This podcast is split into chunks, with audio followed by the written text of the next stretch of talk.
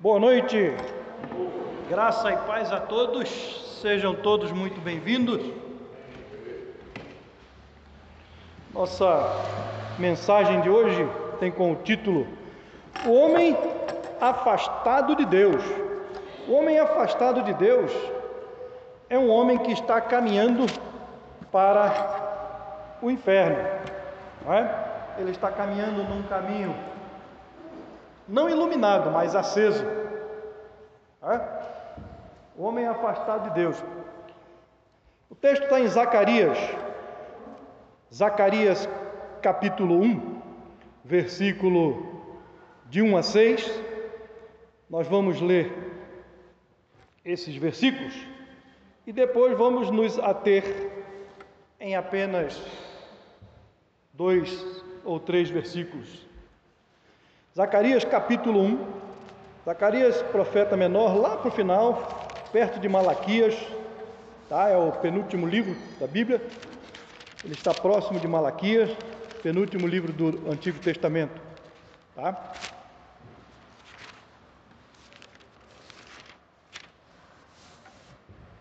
Amém ou misericórdia? Amém.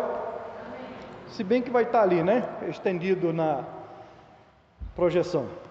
Então, Zacarias capítulo 1, versículo de 1 a 6, diz assim: No oitavo mês do segundo ano do império do rei Dario, isso nós podemos ver que se ele fala do império do, do rei Dario, é porque era no final do cativeiro, no final do cativeiro babilônico, aonde a, Israel, onde os judeus, os hebreus estavam cativos no reino de Nabucodonosor. E quando o Dario assumiu o império de, de Nabucodonosor, os israelitas foram libertos. Então, aqui está dizendo que no oitavo mês do segundo ano do império do rei Dario, a palavra de Iavé, ou a palavra de Deus, chegou ao profeta Zerharia ben Berrairá, Zacarias, filho de Berequias, neto de Ido. Esses dois, Berequias e Ido, eram profetas, cujo nome significa Yahvé lembra, nos seguintes termos: Eis que o Senhor se irou sobremaneira contra os teus antepassados. Por esse motivo, anunciai diante de todo o povo, assim ordena Yahvé dos exércitos, retornai a mim. E eu me voltarei para vós. Convoca o Senhor dos exércitos. Não sejais como os vossos pais e antepassados, aos quais os antigos profetas pregaram, assim diz o Senhor dos exércitos: abandonai os vossos maus caminhos e as vossas más atitudes, contudo, eles não me ouviram, nem sequer me dispensaram atenção. Reclama Yahvé, reclama Deus, através da boca do profeta Zacarias. Agora, portanto, onde estão os vossos antepassados? E os profetas, porventura, vivem eles para sempre? No entanto, a minha palavra e todos os meus conselhos e decretos que ordenei aos meus servos, os profetas, alcançaram os vossos antepassados e os vossos e os moveram a converter-se e a confessar. Eis que Yahvé dos exércitos fez conosco o que nossos maus caminhos e práticas malignas mereciam, tudo conforme profetizou. Ou seja, Deus deu a eles exatamente o que eles mereciam e precisavam naquele momento através da boca dos profetas. Vamos orar. Querido Deus, Pai Santo e Celeste, nós queremos te bendizer e te louvar e agradecer-te pelo privilégio que temos de podermos abrir a tua palavra, seja em praça pública, seja nas ruas ou dentro dos templos. Obrigado porque nós podemos fazer isto com liberdade. O Senhor ainda assim nos tem dado liberdade em nosso país para que possamos fazer esse tipo de ação. Abrir a tua palavra e ponderar sobre elas. Te peço nesse momento, Pai Santo, que tu possas vir através do teu Espírito abrindo as nossas mentes, nossos corações, para que possamos compreender completamente a tua palavra, aquilo que o Senhor tem a nos dizer nesta noite. Também te peço a tua unção sobre a minha vida, para que a tua palavra ela possa ser pregada com liberdade, para que a tua palavra ela possa ser pregada com sabedoria e entendimento. Muito obrigado, Deus. Nós te agradecemos, te bendizemos e te louvamos no nome santo do nosso Senhor e Salvador Jesus Cristo. Amém. Como a maioria de nós bem sabemos, Deus, ele é um ser que existe por si mesmo, ou seja, ele existe por si só. Deus é um ser infinito, supremo, criador que conserva o universo o qual ele criou. Ele conserva tudo com o seu poder. E esse Deus poderoso em todos os seus atos e vontade, ele criou o ser humano para que esse pudesse ter com ele a mais profunda comunhão, vivendo em uma total e completa harmonia. O homem foi criado perfeito para que pudesse estar constantemente em sua presença, ou seja, constantemente na presença de Deus. Porém, o desejo egoísta do ser humano de viver a sua vida sem ter ninguém para controlá-la, o levou à separação do ser que é a fonte de toda a vida. O homem se separou de Deus pelo seu sua própria vontade, pelo seu próprio ego ele se separou daquele que é a fonte de toda a vida. A esse desejo a Bíblia chama de pecado, que culminou em um abismo, uma separação, uma distância, um distanciamento do homem para Deus, que se colocou entre o ser, esse abismo, o ser criado e o seu Criador. O ser humano pecador, ele pode até se sentir bem em achar que não precisa de Deus para viver, mas Deus, ele se sente mal. Ele se sente mal com isso, pois ele sabe que o ser humano não tem vida longe dele. Ele sabe. E ele não se sente bem com isso. Você pode ter certeza. Mas a primeira parte da mensagem hoje está intitulada como O homem se afastou de Deus. Agora a gente vai pegar o versículo 3 de Zacarias, a parte A do versículo 3. Ele diz assim: Por esse motivo, anunciai de diante de todo o povo. Assim ordena Yahvé dos exércitos: retornai a mim. A Bíblia nos conta a história de, da humanidade desde o seu início. Então a Bíblia mostra lá que Deus formou o homem do pó da terra, deu vida ao homem, depois ele viu que o, que o homem estava só, porque ele tinha criado todos os animais e todos os animais tinham suas companheiras, companheiras e o homem não tinha a, a ninguém a quem fazer companhia para ele, senão os animais, mas ele faltava um igual. Então Deus foi, deu uma anestesia a ele, nele e tirou de uma costela e fez a Eva, a mulher. E assim por diante, a Bíblia vem nos contando essa história de geração em geração, nos mostrando tudo o que tem acontecido diante de todos os tempos. A Bíblia é um livro antigo que conta histórias antigas, que conta as histórias atuais e que conta as histórias que ainda hão de acontecer.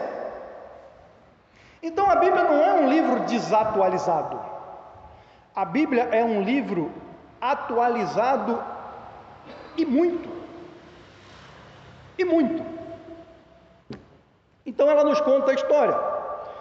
E ela nos diz que Deus, quando criou o homem, o colocou em um jardim que ele mesmo havia plantado.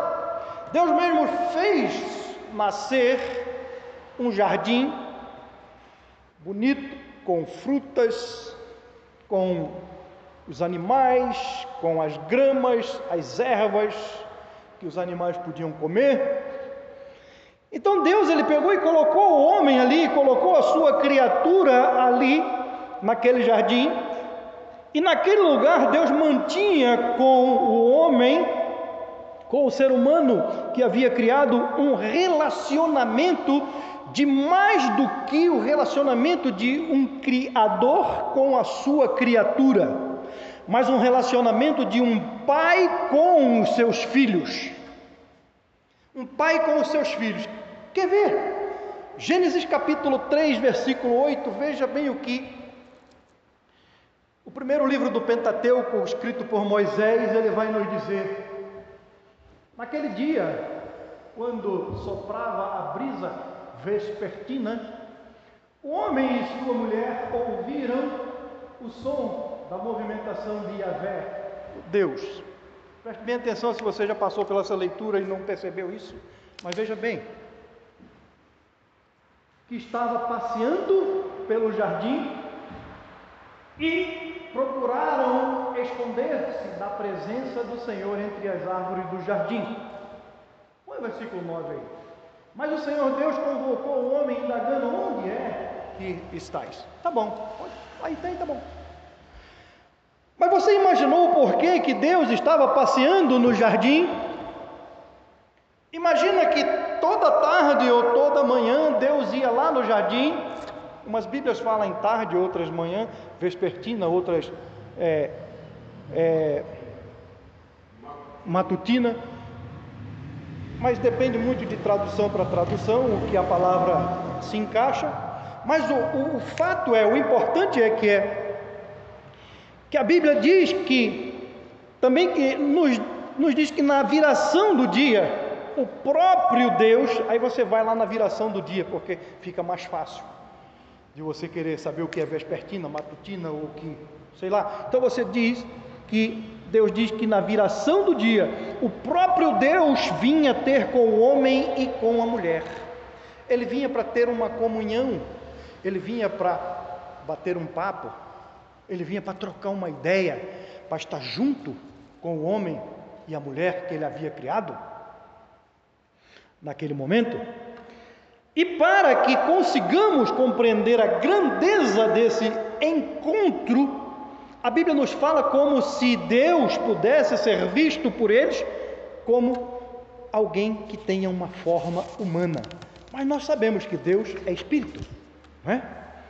Mas ele, a Bíblia nos mostra de uma forma que nós possamos entender bem, mostrando que Deus vinha ter com o homem e, e ela você olhando assim, parece que ele vinha em uma forma humana, mas o fato é que Deus estava presente no jardim, buscando suas criaturas para um relacionamento de amor, um relacionamento de pai para filhos, e não de criador para suas criaturas. Porque senão ele, se fosse assim, ele reunia todos os animais que ele havia criado e todos os animais vinham ficar ali e Deus redor, ali no meio e os animais ao redor. Mas não. Quem é que Deus queria ter um relacionamento de pai para filhos? Com o ser humano que ele havia criado, um relacionamento de amor. Porém, em um dado momento da história da criação, o ser humano decidiu desobedecer às instruções e determinações dadas a eles por Deus. E a partir daí, deu-se início um longo e triste reinado do pecado sobre a humanidade. E esse reinado triste do pecado ainda está e vai permanecer até que Cristo volte. Mas deu início ali, naquele momento, o triste reinado do pecado na vida da humanidade. E esse reinado leva o ser humano a toda forma e tipo de sofrimento que até inclui escravidão, cativeiro e trabalhos forçados. É? Trabalhos forçados. Porém, Deus, Ele não se agrada disso. E Ele não fica feliz de maneira nenhuma ao ver o sofrimento da humanidade sendo oprimida pelo pecado. Deus não fica contente com isso. Ao ver a humanidade sendo oprimida assim e humilhada e entregue à idolatria pelo pecado. De maneira nenhuma. E a cada dia que passa, mais distante dele a humanidade fica. Porque a cada dia que passa, parece que o pecado, o desejo de fazer o que é errado, se multiplica a cada dia na vida do ser humano. Vai se multiplicando, vai se multiplicando. Deus não se agrada disso. E através do profeta Zacarias, ele disse: Olha, meus amados, queridos filhos criados por mim, retornai a mim. Retornai a mim. Eu quero te dizer que, em Sua infinita bondade, Deus pede que o homem volte-se a Ele. Isaías capítulo 55, versículo 6 e logo em seguida, depois a gente vai ver o versículo 7, assim que eu pedi, mas vamos ver o versículo 6 de Isaías. Isaías capítulo 55, versículo 6 diz assim: Procurai a Yahvé enquanto é possível encontrá-lo, invocai-o enquanto está próximo. Invocai-o enquanto está próximo. Deus ele quer que todos os seres humanos o busquem enquanto ele pode ser achado.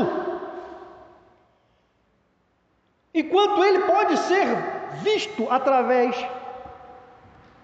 hoje da sua igreja. Deus é visto em cada um de nós. Deus quer que a humanidade o busque enquanto ele pode ser achado. Mesmo que o pecado nos separe de Deus, ainda assim podemos achá-lo quando o buscamos atualmente. No entanto, haverá de chegar o dia em que o pecado ou o pecador o buscará e não o encontrará. Não será mais possível achar a Deus. Versículo 7 diz: Abandone o ímpio o seu caminho e o homem mau as suas maquinações e volte para Yahvé, pois ele terá misericórdia dele. Retornai ao nosso Deus, pois ele dá de bom agrado o seu perdão. Olha o que o profeta Isaías já dizia 600 anos antes de Cristo. Retornai a Yahvé, pois ele terá misericórdia dele, e retornai ao nosso Deus, pois ele dará, ele dá bom, de bom agrado o perdão.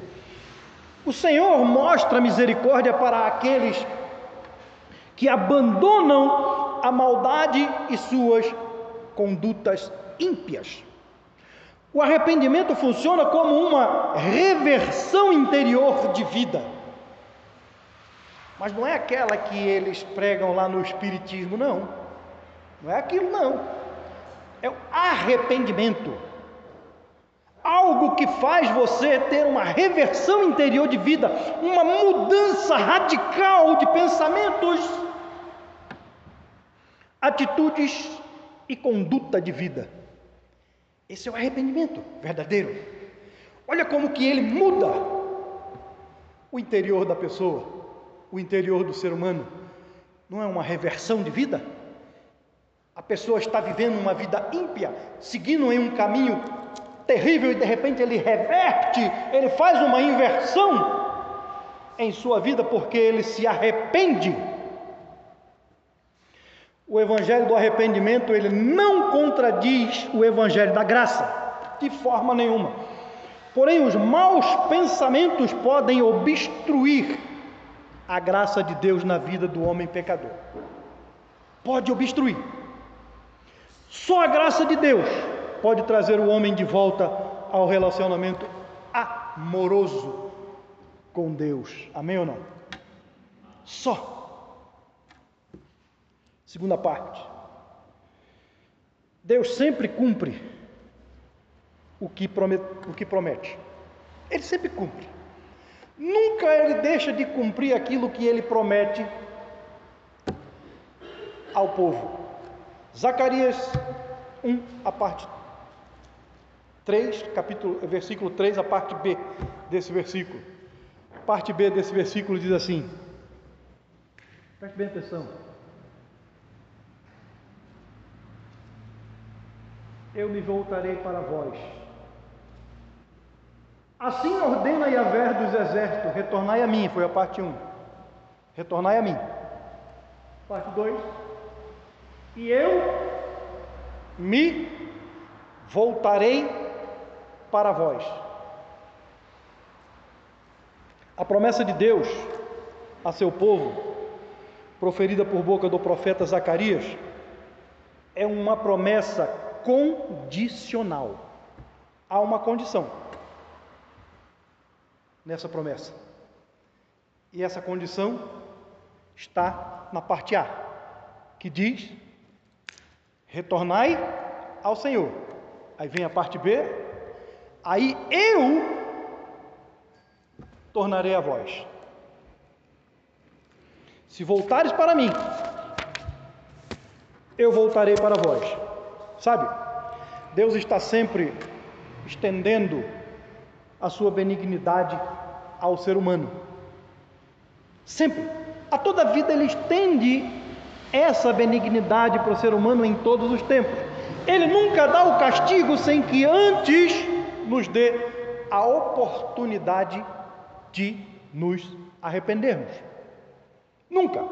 Nunca ele castiga alguém, ou ele nunca castiga um povo sem que antes ele dê a oportunidade de se arrepender. Olha o profeta Jonas.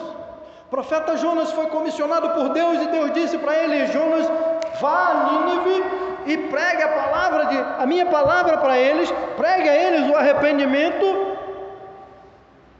E Jonas disse: Senhor, o Senhor quer que realmente eu faça isso com esse povo? Eu pregue a sua palavra para ele? Esse povo é um povo inimigo do teu povo, é um povo escarnecedor.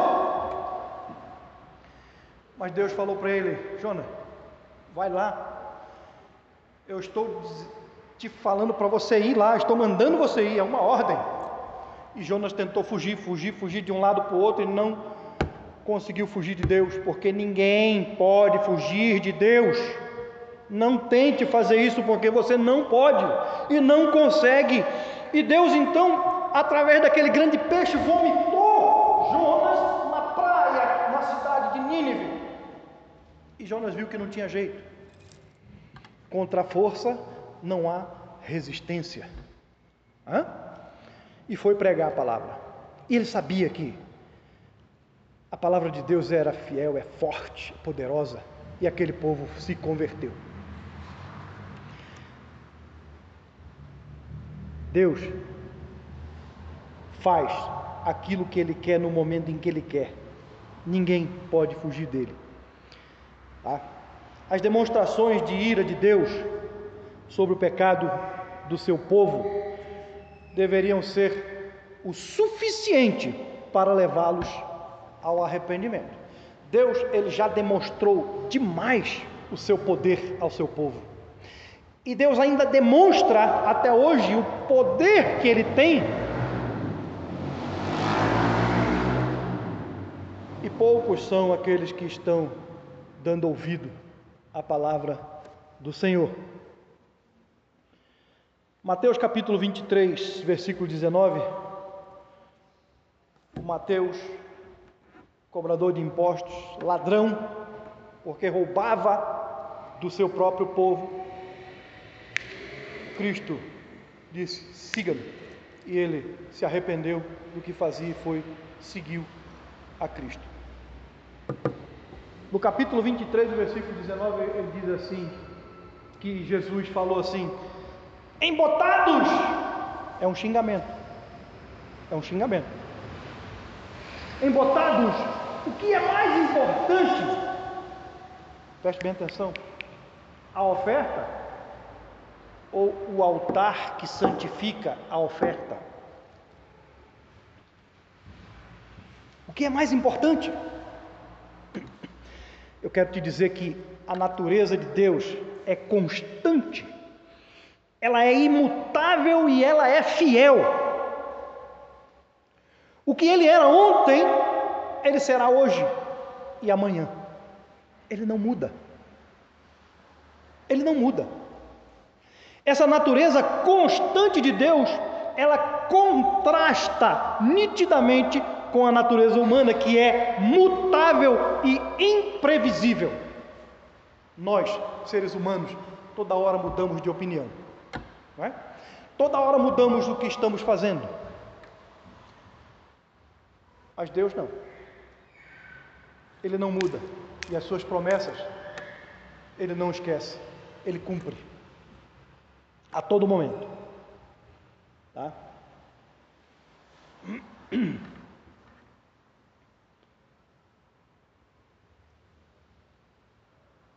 Ele cumpre as suas promessas e, na verdade, as promessas de Deus, as promessas que, que ele fez ali ao profeta Zacarias, elas, é, ela era uma via de mão dupla. Vocês podem observar que era uma via de mão dupla. Tá? Vai a promessa, vem o arrependimento. Porque Deus ele não fala assim, olha,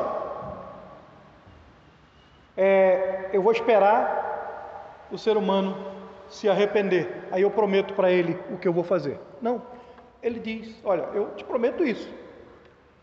Agora você tem que se arrepender. É uma via de mão dupla. Tá? Tiago capítulo 4, versículo 8, a parte A do versículo diz assim. Tiago capítulo 4. Achegai-vos a Deus, e Ele acolherá a todos vós. Achegai-vos a Deus, e Ele acolherá todos vós. Agora vamos acabar de ler o resto. Pecadores, limpai as vossas mãos, e vós que tendes a mente dividida pelas paixões, purificai o coração. E aí ele ainda continua, tá? Tiago está nos ensinando aqui que para que alguém se achegue a Deus, esse deve aceitá-lo de coração aquebrantado e em profundo arrependimento. E mais importante, e tristeza de coração por seus pecados. Porque o pecado ele deve, ele deve trazer ao homem, trazer ao ser humano, quando ele se lembra do pecado, a tristeza e não a alegria. Eu era roubador. não. Contrito Obrigado, Senhor, porque o Senhor me resgatou, eu era ladrão. Tristeza no coração, entende? É assim que nós temos que lembrar do nosso pecado. com tristeza, aquebrantado profundamente. O amor de Deus, ele não é indiferente às nossas necessidades. Ele abraça e acolhe todos os que desejam se achegar a Ele. A parte A de Tiago está falando isso aí. Ele abraça todos que querem se achegar a Ele. Tá? Zacarias, continuando lá em Zacarias, a parte B do versículo que nós vimos, ele diz: Eu voltarei para vós. E para trazer o ser humano de volta para si, veja bem, a promessa de Deus para trazer o ser humano de volta para si, Deus mesmo teve que elaborar um plano de salvação, ao qual Ele mesmo se entregou à morte na pessoa de Jesus Cristo, por amor de nós. E querem ver mais uma coisa? Romanos capítulo 5, versículo 8. Olha o que Paulo diz a igreja em Roma, inspirado pelo Espírito Santo de Deus. Porém, Deus comprova o seu amor para conosco pelo fato de ter Cristo morrido em nosso benefício. Quando?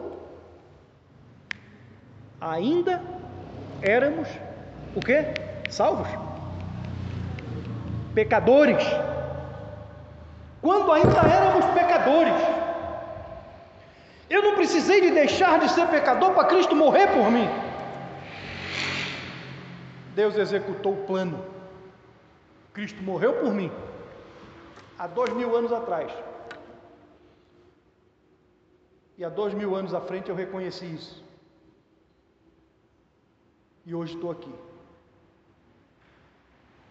E com vocês não é diferente. Não foi diferente mas ele se entregou primeiro. Sabe, o ser humano, ele natural, ele não busca voltar a Deus. Não, não busca voltar a Deus por livre e espontânea iniciativa.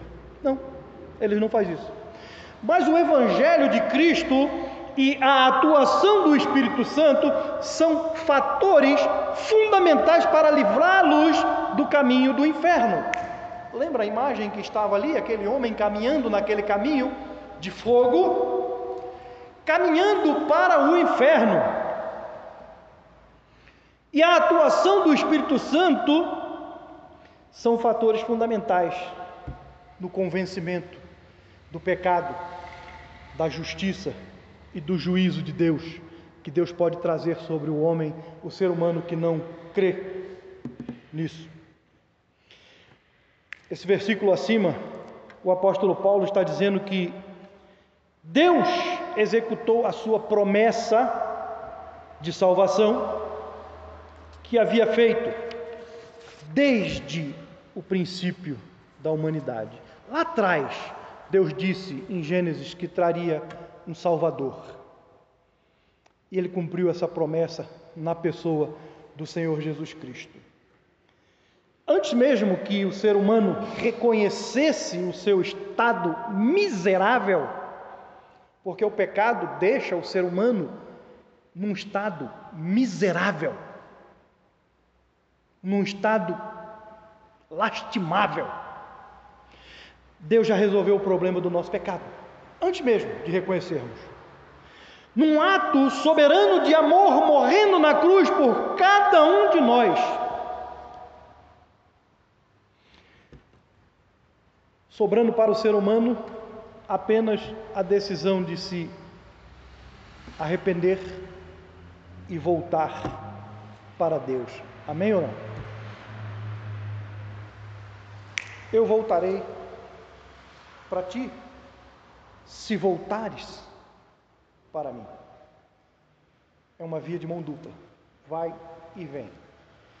Foi a promessa, vem o arrependimento e Deus lava com o sangue de Cristo a cada um que se arrepende. Amém ou não?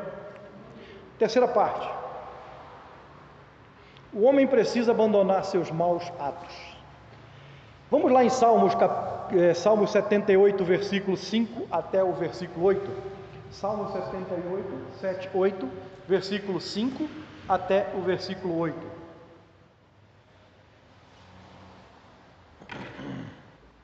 Salmista diz assim: Ele estabeleceu uma lei em Jacó, ou seja, em Israel. Determinou um código de conduta em Israel.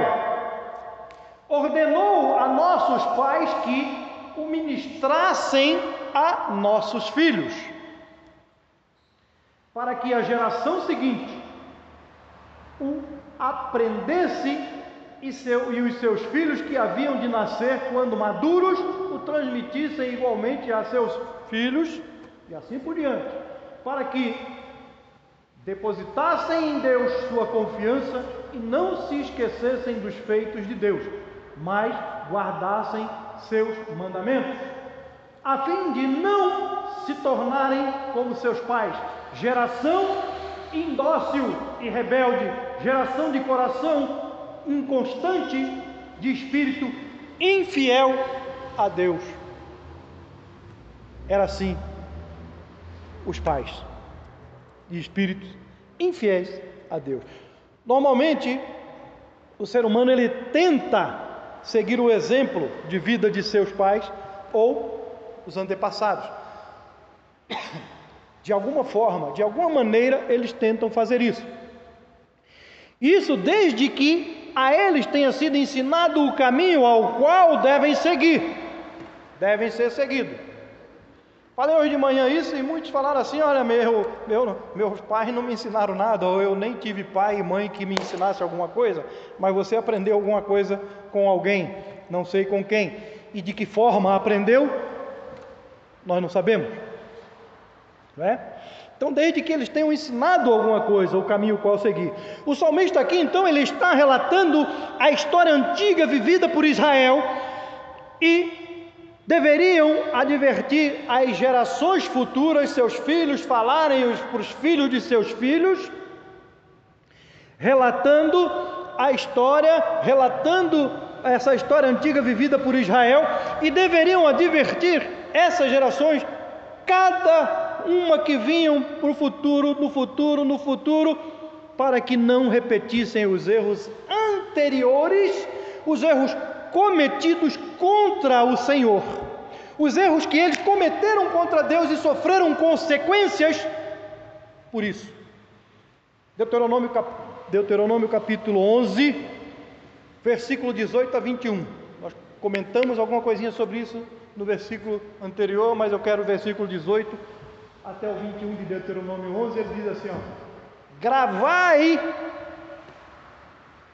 preste minha atenção, gravai, pois, estas minhas palavras no vosso coração e na vossa mente, atai-as como um sinal em vossas mãos e afixai-as nas vossas testas, como memorando entre vossos olhos. Pode passar para outro versículo. O que é memorando Kelson? O que é memorando é, Murilo? O que é memorando Paulão? Pois isso, preste bem atenção no que a palavra de Deus já diz. Um memorando na testa, escreva na testa, olha aqui, ó, tá vendo? O memorando está aqui, ó.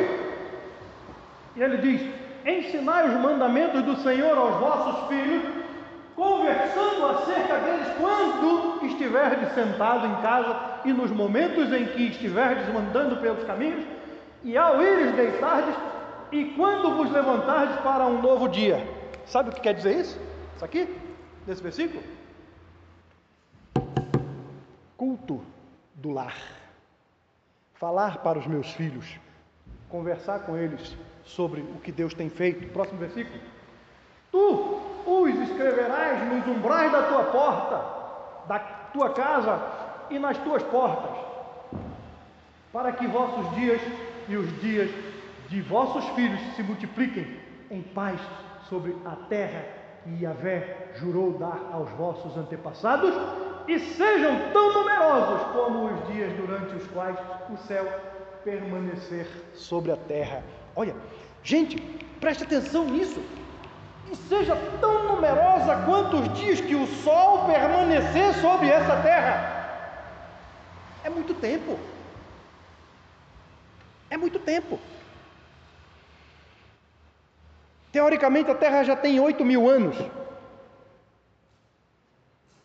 E o Sol sobre essa terra. E ainda temos mais algum tempo aí até Cristo voltar. Aí você me pergunta, mas pastor, essas palavras proferidas por Moisés não são pertinentes especificamente a Israel? Muitos falam isso, né? Não, mas veja bem, ó, Moisés escreveu lá no Pentateuco, no Antigo Testamento. Isso aí é só para Israel. É, isso aí não faz parte para a minha vida, não. Quero te dizer que foram palavras ditas a Israel, porém é um ensinamento que todo o ser humano deve ter em seu coração para que possa viver bem em todos os tempos nesse mundo. Se você tiver esse ensinamento no seu coração, não importa a época, você vai viver bem neste mundo, tendo esses ensinamentos, porque você não vai ter problema com seus filhos. Você vai estar ensinando a eles a palavra de Deus. Você vai ensinar a eles o caminho correto que eles devem andar. Sabe por quê? Que isso vale até hoje? Porque pecadores existem em todos os tempos. Não era só lá atrás existe hoje também, em todos os tempos. E nos dias de hoje parece ter muito mais. Parece ter multiplicado o pecado a cada dia nas vidas das pessoas. Por isso, então, essa advertência é válida também agora e sempre. Mas aqui Deus nos adverte que se esquecermos dele, e se comprometermos a fidelidade pertencente a Ele com qualquer outra coisa, sua ira será contra Israel lá atrás? Hã? Nós. Está vendo como ela é válida hoje? Contra nós. Nossos filhos, nossos netos, nossos bisnetos as provisões de Deus para a nossa vida, para nossa necessidade diária da nossa vida, ela pode ser alterada de modos que não desfrutemos de uma plenitude, mas em lugar disso, soframos privações. Privações.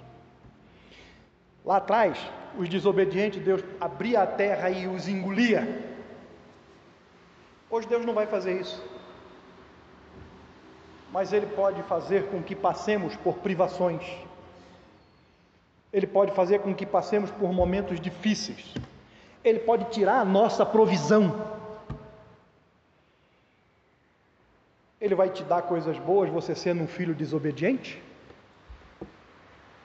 Um filho rebelde, quanto mais? Se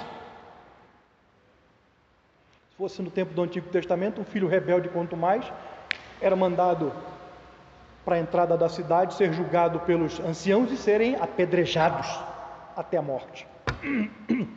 Gálatas capítulo 5, versículos 7 e 8. Gálatas capítulo 5, versículos 7 e 8 diz assim: Paulo falava, falou aos Gálatas: Vocês estavam indo bem, ou corrias bem. Quem vos impediu de obedecer à verdade? Vocês estavam indo tão bem. Quem foi que impediu vocês de desobedecerem à verdade? Quem vos convenceu a agir assim? Não procede daquele que vos chama. Aqueles que conversam, convencem aqueles a fugirem, a saírem do que é a verdade, aquilo, aqueles não procedem de quem chama que é Cristo. E Paulo disse isso aos Gálatas. Eu quero te dizer que Deus ele leva a sério a si mesmo e a sua vontade para a nossa vida. Ele leva muito a sério. E ele quer que sejamos sérios com ele também. Ele não só avisa para sermos fiéis, pois é um Deus ciumento, mas também nos encoraja a seguir os seus preceitos.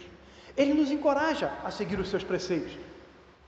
Ele nos dá forças para isso. Ele nos ensina, nos mostra o caminho correto, o qual devemos seguir.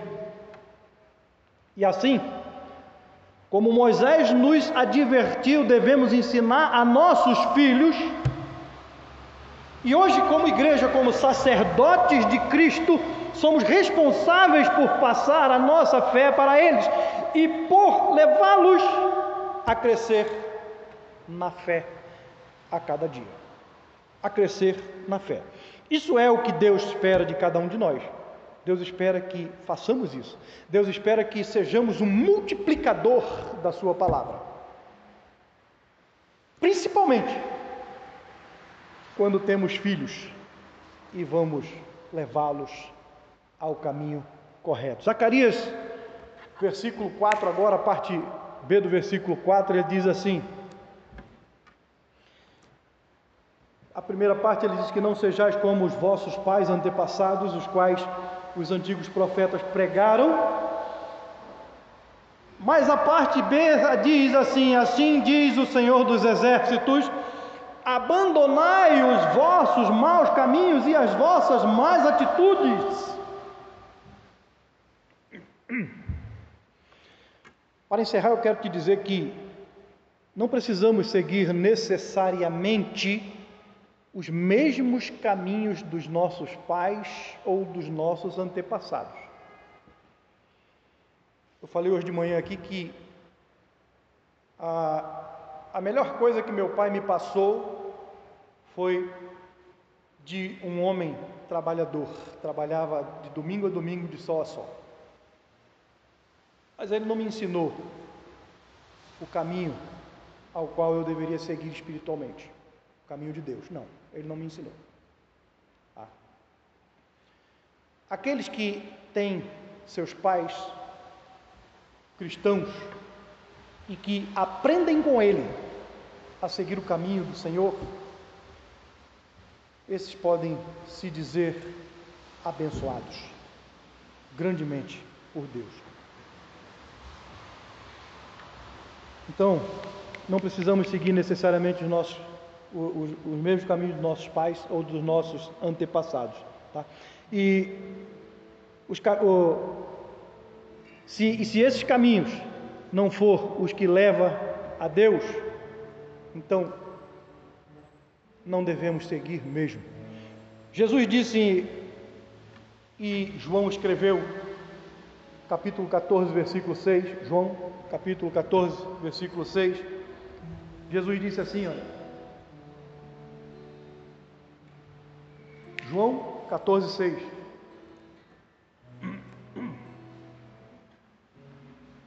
Pula mais dois. Mais 14, 6. 14, 6. Aí chegou. Chegou a palavra do Senhor. E ele diz assim: ó, asseguro-lhes Jesus. Ou seja, assegurou-lhes Jesus. Jesus disse: Eu sou o caminho, a verdade e a vida. Ninguém vem ao Pai senão por mim. Não existe outro caminho.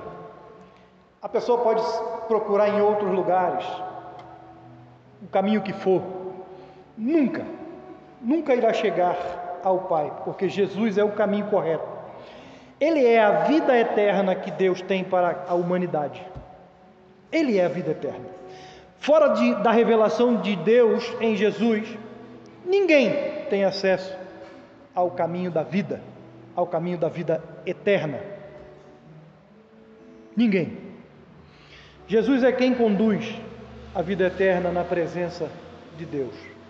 O homem ele se afasta de Deus quando pensa que consegue viver a sua vida independente de Deus que é a fonte da vida. No entanto, Deus o convida ao arrependimento com a promessa de renovar a comunhão com Ele.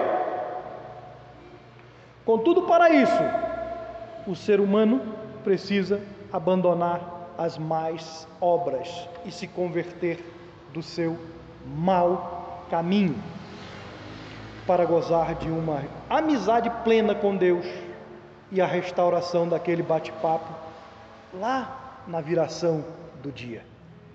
Amém? É maravilhoso. Vamos encerrar com um hino? O que você quiser. Hum? Manda aí.